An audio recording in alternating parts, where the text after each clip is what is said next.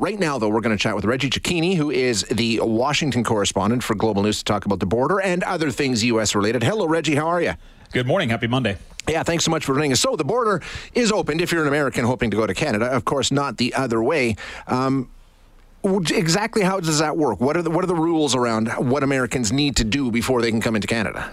So Americans need to make sure that they are negative uh, for COVID nineteen. They have to be able to present a test uh, that has been taken within X number of hours before they head to the border. Uh, they also need to update all of their information in the ArriveCAN app, and that includes uh, that they have been fully vaccinated. Their CDC uh, vaccination record would have to go into that requirement uh, required app as well. and then if there are children coming in, especially especially because some of them under 12 years old cannot mm-hmm. get a, a, vaccine. They need to be able to go with their parents, but they can't do things like go into group activities or camps. So they're letting people in. They're being cautious about it, and rightfully so, given the situation in the U.S. Well, that's the thing. When you take a look at what's going in the United States, uh, we're just hearing all kinds of dire reports up here, especially when it comes to some of those southern states. Just how bad has it gotten? Well, I mean, look, the seven day average uh, in the U.S. is uh, about 10 times higher than what it was about 45 days ago. They're averaging about 111,000 new cases per day. A lot of this is concentrated in the U.S. deep south. Florida is breaking records for daily cases and for daily hospitalizations uh, from numbers that weren't there at the very beginning and midpoints of this pandemic. Situation also uh, arising in Texas with similar instances. In Georgia and Arkansas, there are a couple of thousand kids that are in quarantine now now. They just went back to school and there are already outbreaks. Hmm. But the bigger issue here is that community transmission across the country is now substantial or high in all 50 states. And that includes uh, the 11 or 13 border states, uh, which becomes problematic in trying to control this virus. Yeah, absolutely. Now, the interesting thing here, Reggie, is cases we know they're going to go up. I think I think most people have come to wrap their heads around the fact that even if you're vaccinated, you can possibly become a case. You know, it's slightly reduced, but it, it's still possible. What about hospitalizations and deaths? Are those numbers following the way, the way they have through the first three waves?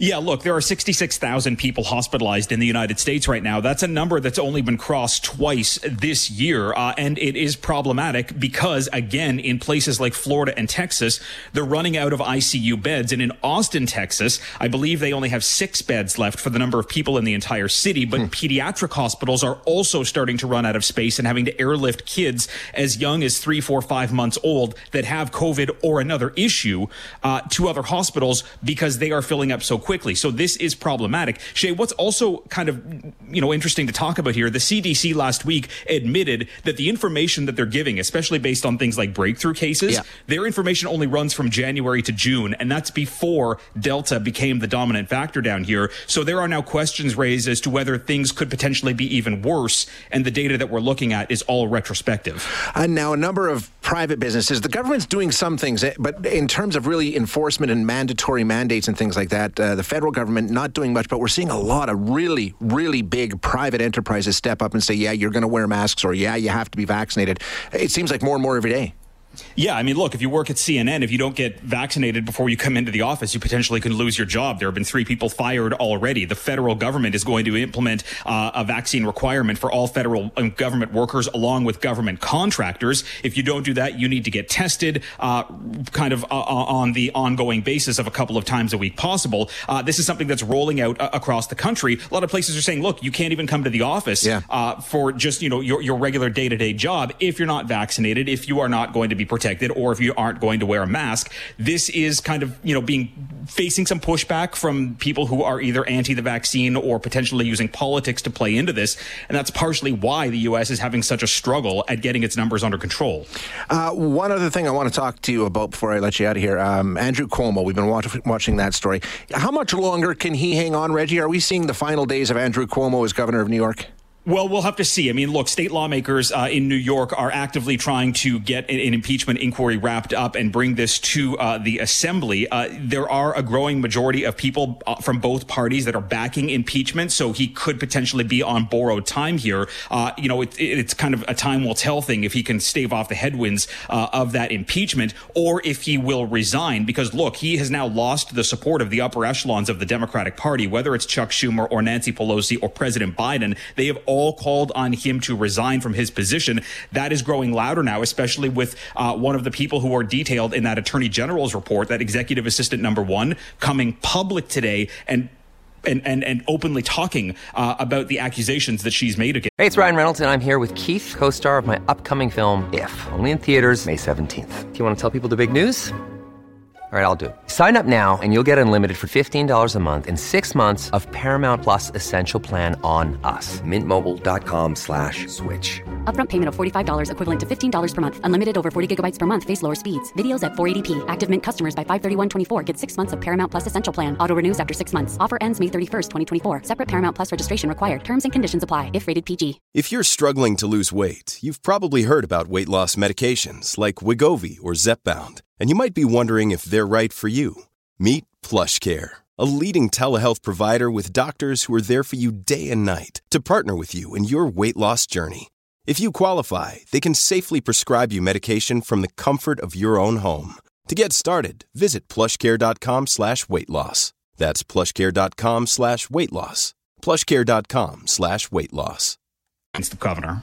And uh, as you said, the calls for impeachment. I mean, a lot of people are trying to say, hey, just say you're not going to run again and we'll let this go kind of a thing. But he's really digging in his heels and saying he's not going anywhere and he does plan to run again. Maybe not. But I mean, he's he has shown no indication that he's willing to, to you know, read the writing on the wall, really. Yeah, and it's why Democrats are starting to walk away. Look, this is a party that actively tries to push people in the direction of if you've been accused of something wrong, it's time for you to leave. We've seen this happen uh, with representatives and senators uh, in the past, uh, and that's why they are trying to say, look, your time potentially is up here. You potentially are too toxic for the party. There's a chance here mm-hmm. that if you stay on board, you could throw us uh, under the bus when it comes to the midterms next year, and your name could become toxic and make us lose our majority. So there is a fear here that him digging his heels in, that him not looking at kind of the future that's been laid out according to the exa- uh, accusations could become problematic for the party as a whole. Hey, Reggie, uh, I don't know if you can touch on this, but I got about six texts just as we're talking. A lot of people saying, well, it's because of the illegal Me- uh, Mexican immigrants coming across the border. That's why the southern states are having so many problems. I know it's been fact checked. What do you know about that? Look, it's, it's, it's not true. This is a fact that is being put out there by conservative right wing media. We had somebody like Senator Rand Paul making baseless allegations that, uh, you know, southern states and Mexico are releasing people into the United States, and that's what's driving the virus across this country. That is simply wrong. The unvaccinated across the United States are what are driving this vaccine, uh, this uh, pandemic further. There are roughly 80 million people that have not been vaccinated. This is not something that is being driven by the southern border crisis. The administration is facing criticism for not dealing with the crisis, but yep. that's not driving the surge. Florida governor and Texas governor have no mandates in their state, and their states are seeing the numbers go up fastest. Yeah, and that border is still closed until the 21st, just like with Canada. Absolutely, it is. Okay, thanks very much, Reggie. Appreciate your time. Thanks.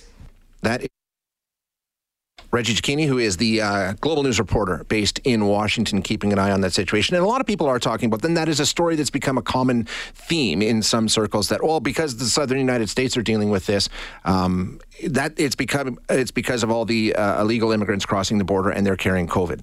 Well, Florida doesn't have a border with Mexico and and Florida is leading the charge right now.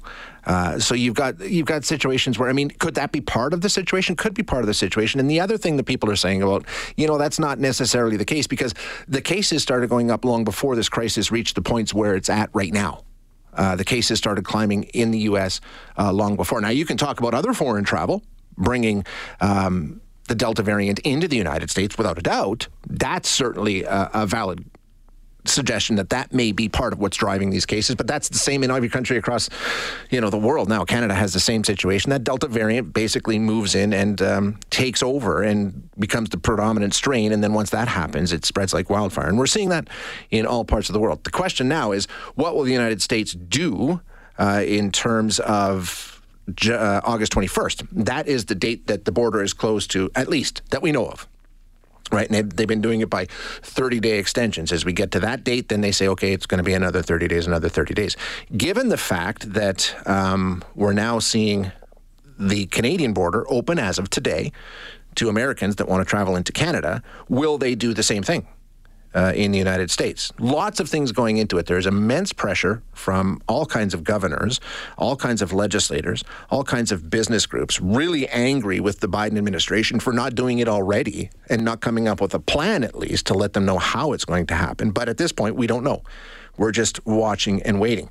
A lot of speculation that the reason they're not doing it is because, well, we're dealing with the border with the United States and the United States only. The United States has to deal with Canada and Mexico.